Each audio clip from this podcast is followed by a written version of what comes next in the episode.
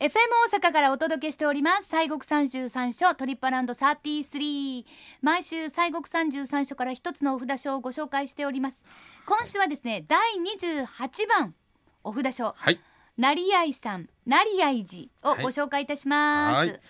えー、成合さん成合地って両方とも成合さんですもうね成合成合ね寺 そうですなそうそうほんまです、うんえー、成合寺さんはですね、京都府の宮津市にありますお寺でございまして、はいえー日本三景の一つであります天の橋立を一望できる包ヶ岳のお中腹にあるというお寺でございまして、はい、えー、西国のお札所の中では一番北のお場所に位置する。はい、そうですねまあそ京うな都んですよ府北部ですもんね、うん宮津市ねそうなんですよ。あの、まあこれからあ冬になりますんで、え冬のねあれですから雪深いところでございましてうんそうねで。すねたまにあの道に雪が積もって山上がれへんとか降りられへんっていう のがあるそうでございますんほなやっで。ぱりちょっと今からいう方はちょっと気をつけていただそいうてです。あのちゃんと冬用タイヤでね、はい走ってくださいおね。願いします、でまあもともとはね、まあ、そんな山んとこでございますから、えー日本古来のあのいわゆる山岳宗教の主源の、おまあ、場所として主はい源の、まあ、霊場として、えーこの皆信仰があった、まあ、場所なんですけれども、うんえー704年に文武天皇さんの、えー直眼によりまして、えー親王上人という方が、まあ、開かれたというふうに伝わっているお寺でございます。ねえもう歴史あはるい古いお寺でございますけれども、さあこちらの成合寺さんのご本尊はどんな観音様ですか、はい、えーご本尊様はですね秘仏でございますう小観音さんですねはい、で平安時代に、まあ、作られたというふうに伝わっているえー観音さんでございます。うん、でこちらもですね、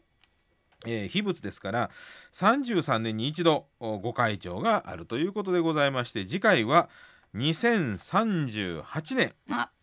まあ、はい18年後かそうです。あの、まちなみにあの16番の清水は33年2033年なんで、うんううんうんちのあと5年後ですよね。そうかねあーまあこれをね次のを見れるっていうのも楽しみに元気で、そうですね。ぼちぼち頑張っちゃいたいですそうであのおお参りすれば美人になるというこう伝わります美なぬ人観音さん。なぬなぬいやいやもう あのお綺麗な人はもうあのあれですよ。あららもういやもう私、ねえいやもういやもういやもういやもういやもうえねであのみな身代わり観音さんとも呼ばれてまして、まあ、うん信仰を集めまして、まあ、その逸話はあのこの「今昔物語」なんかにもまあ書かれてたりなんかするということでございますけどね。ああそうなんですか、はい、それがその成合寺さんという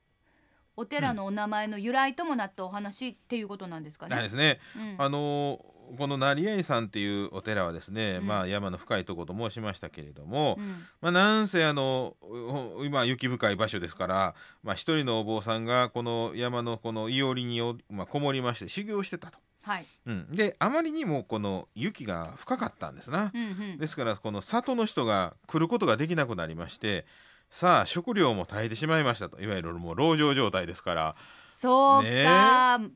山の吹き雪深い山の草案はちょっと人はいけないですよもねう。餓死寸前となりましたそういかや。今でもあのあそこのお山土砂崩れしてね道が数えたらもう上がれへんとかいうのありまして上うわにあの前もあの芸家のご夫婦がやはって、さあ降りられへん大変やいうのでまあほんまにそんな、まあ、上にはちょっと食料はまだあるさが大丈夫やとかなんかそんな、今でもある話でございまですけれどもも、ね。まあ昔やったらほんまにもうねそうですよ生死を分ける感じですよね。うんはいうんでまあそれでもうまさにもうこれはあかんなということで、うん死の死を予感しましたこの修行僧はですね今日一日生きるこの食べ物をこうどうこどうかこう与えてくださいというふうにごはあ本尊さんにこう一生懸命祈ったそうでございます。うんうんでそうすると、まあ、夢ともうつつともわからん中で、まあ、お腹減ってますからフラフラですわな、うんえーお堂の外にですね傷ついた鹿さんが倒れてたんですよ。はい。で、えーまあ、お坊さんとしてはこの肉食を食べちゃいかんということで、うんえーそういうまあ戒律はあるんですけれどもまあ、うん悩むわけですよねここに今鹿さんって食べちゃおうかどうしようかということで。んまあ、悩むな悩むこれはな。でもうさすがに命には耐えられへんということで、いうんまあ、意を決してですねそのお鹿のももをそぎ落として鍋に入れて煮て食べたんですうんうんなうんえーでジビエですな。ジビエですな、うんでやがて、えー雪も消えましてでえー里の人たちがこう登ってきてね大丈夫かいうようなことでお堂の中をこう入ってきました。そうかこうやっと来れるようになって、ほんでみんなも全然行ってへんかったからそうそう心大丈夫かしら配でともううん大丈夫なんかしらと思って見たら、行ったらなんとなんとご本尊さんのですねその桃が切り取られててですねあら鍋の中にその木くずが入ってたんですよ。あ実は実そうはその修行僧は観音さんがこう身代わりになってくれたっていうことを知ったわけですねそこで。あーええでそのうんお鍋の木くずをですねこう合わせてこの桃にひっつけると元通りになったという。はあ、でまあそういうことで、えー願うことがなり合う寺っていうことからなり合い寺というそんな名前がついたそうあでそごうざいかまおす。名前のはい由来がね、うんああそうですかそうまなあんですっても実際しかおりそうな感じですよね、鹿はいますせ本当。えー最近ね降りてきますねはいいますいます。あのはい鹿は気ぃつけんとね、うんあの山のこの木とか木の樹皮とかね、はいはいあとあの草を下草食食べべるはでりしますょやん。はいそうするとこの山の地面がもう言うてあらわになるわけですやあんか。ずるんとなるんでねね、そこに雨が降るとねそれで土砂崩れ起こるんですよああそうかうんねもう食べるもんないんかわからんけど、そうねちょっと別のつ食べていう感じはしますけれども ねそうか、うんさあ成合さんはのい見どころっていうのは他にもまあるかなと思うんいっぱいありでましてすねいが、ろいろ伝説多々あるんですけどね、うんえー本堂の下には底なし池という蓮池があってですうんうね、んこの池には昔大蛇が住んでおったと。ね、お寺恐ろしい本そ堂の下に、う、うん、この壇の下のとこにね、ええうん、でそのね大蛇がまたお寺の小僧さんを次々と飲み込んでしもたというねえらいことするわけですあーよ。ほんまあかんね、うん、であこれはもうあかんと思うて、和尚がこれもなかなかすごい話なんですけどね、かん。うん藁で人形を作りまして着物を着せまして小僧に見せかけたんですがうん、中になんと火薬を詰めた という、うん、なかなかやる和尚やねなかなかななんていかうなかかやね。こう戦法にもはい詳しいと言いましょうか。そううんうんで、えーこの蛇さんはあー小僧さんや思ってガブッと飲み込むわけですよ。うんそうしますとそのお腹の中で火薬が弾けましてね、うんで苦しみながらこのお山の坂をだーっと降りてって、えー、麓の国分寺の釣り鐘を頭にかぶって海へジャボーンとこう行ってしまったわけですね、はあえーそこでこう、まあ、力尽きたというんですがあの、えー天の橋立のね、うんあの島の並びがこはいの大蛇の跡やという、そんな話もああったーりだするんですかね。らあの辺でその大蛇が力尽きてあんな形になったんちゃうかって、ものすごい大きいなはいめっちゃ大きいな大きいね苦しみながらで釣り鐘かぶったら余計しんどいような気しますけれどもねえ本当そうですわなんかすごくあのなんていうかめっちゃ言い伝えがあるなんかちょっそとうちょっとミステリアスっていうかそそううそうそう面白いいうところなんですね、はいそうなんですよここね、うんそうかそうかそうで他はね、うんまあ、見どころと言いましては、はいはいしましては現在の本堂はですね江戸中期、1774年に再建されたもんでございましてはい内陣にはなんあのかの有名な左甚五郎の作右じゃないよ左だよそう左だよっていうんそう、えーと伝わります「間向きの竜」というのがやはりましてね、うんえー雨乞いのために奉納されまして真正面を向いた竜というのは珍しいというこんなまあことでございましてね、はいあとあの、おまあ、いわゆる、まあ、長寿手水のねところでございますが、えーこの湯船になってましてね鉄の、うんこれあの温泉が出てくるんですけどもね、うんうんうんえーであの鎌倉時代に作られたものでこれあのあー重文化財指定なんですけれども、はいまあ、このもともとはねこのお寺の湯屋でかかり湯をするために使われていたあの湯船があの、うん今手水の場所に使われておるんですけれどもでこの注ぎ口からの出てくるお水は観音水というう湧水で丹後の名水の一つということでございましあてね。そうなんだ、はいい、やなんかねもういかにもきっと美味しそう美味しそうっていうかそう名水だろうなっそてでいすう水が湧いてるっていうあの辺りね、はいすごく水も豊かやし、そうですねなんか土地も綺麗やしそうそうきっと名水だろうなと思いますね。ねえうんでまあお願い事をおしましてねえー唯一の願い事を一言でお願いすれば叶えてくれるというねそんなあの、えー伝わりますう一眼、えー一言地蔵さんっていうのもやったりするということでございまして、えー唯一の願いを一言で一言って一文字ってことですか、いや一言一言一文字いや一言やろな一文字に表すまたいやほならはいえ背伸びたかったら、うんあの身長とか言うかな かな、伸びるとかうん高身長、ね高学歴とか高収入とか産経や、三 K 参考や参考や三個かははいい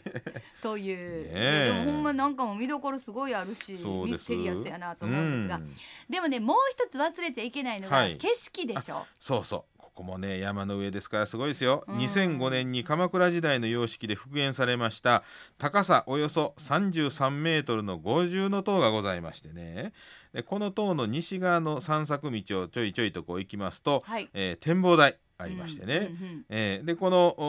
おー成合山から7分程度まだ車に上がったとこにパノラマ展望台っていうのが山の上にありまして、ね、パノラマ展望台、はいで厄除けの瓦投げが楽しめたり、うんはい同日祝の営業でございますがカフェ美人茶屋っていうのがあるあじゃあ美人茶え茶寮か美人茶寮あ茶ら寮ら茶屋ら、ですねこれはあれですね、はい持ってきてくれる方も作る方も美人さんうながん、からしいよ25歳のなんか、えー方がお菓子作ってるとかなんか言うて、 はい、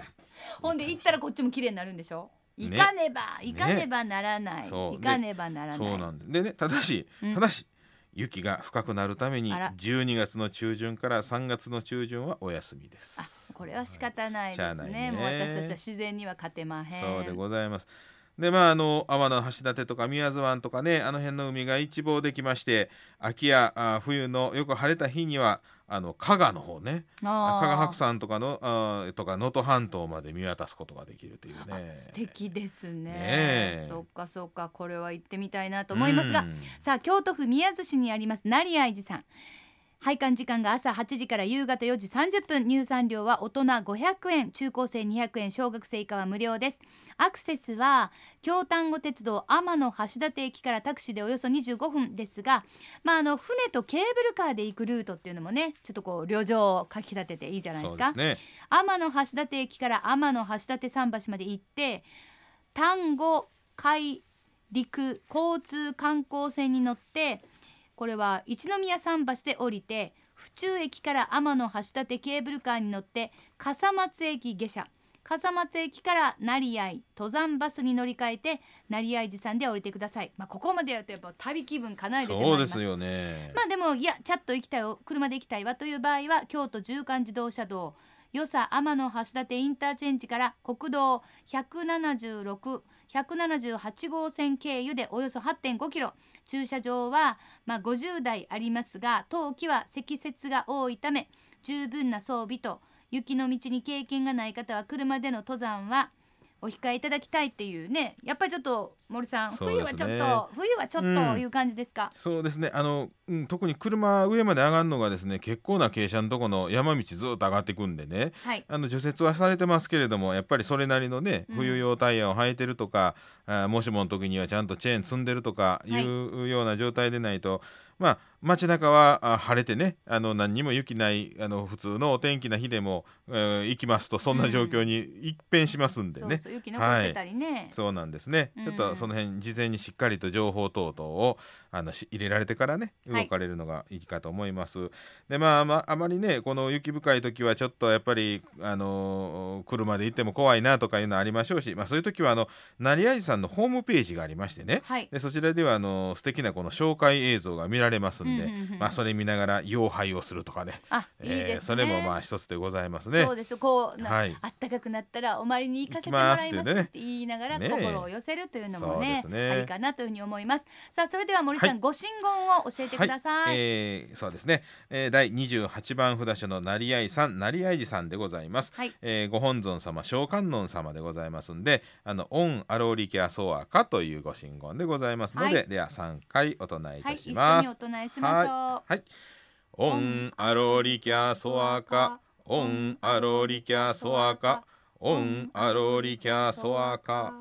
はい、ありがとうございあます。りがとうございます。さあ今週は西国三十三所第二十八番のお札書成合さん成合寺ご紹介しました。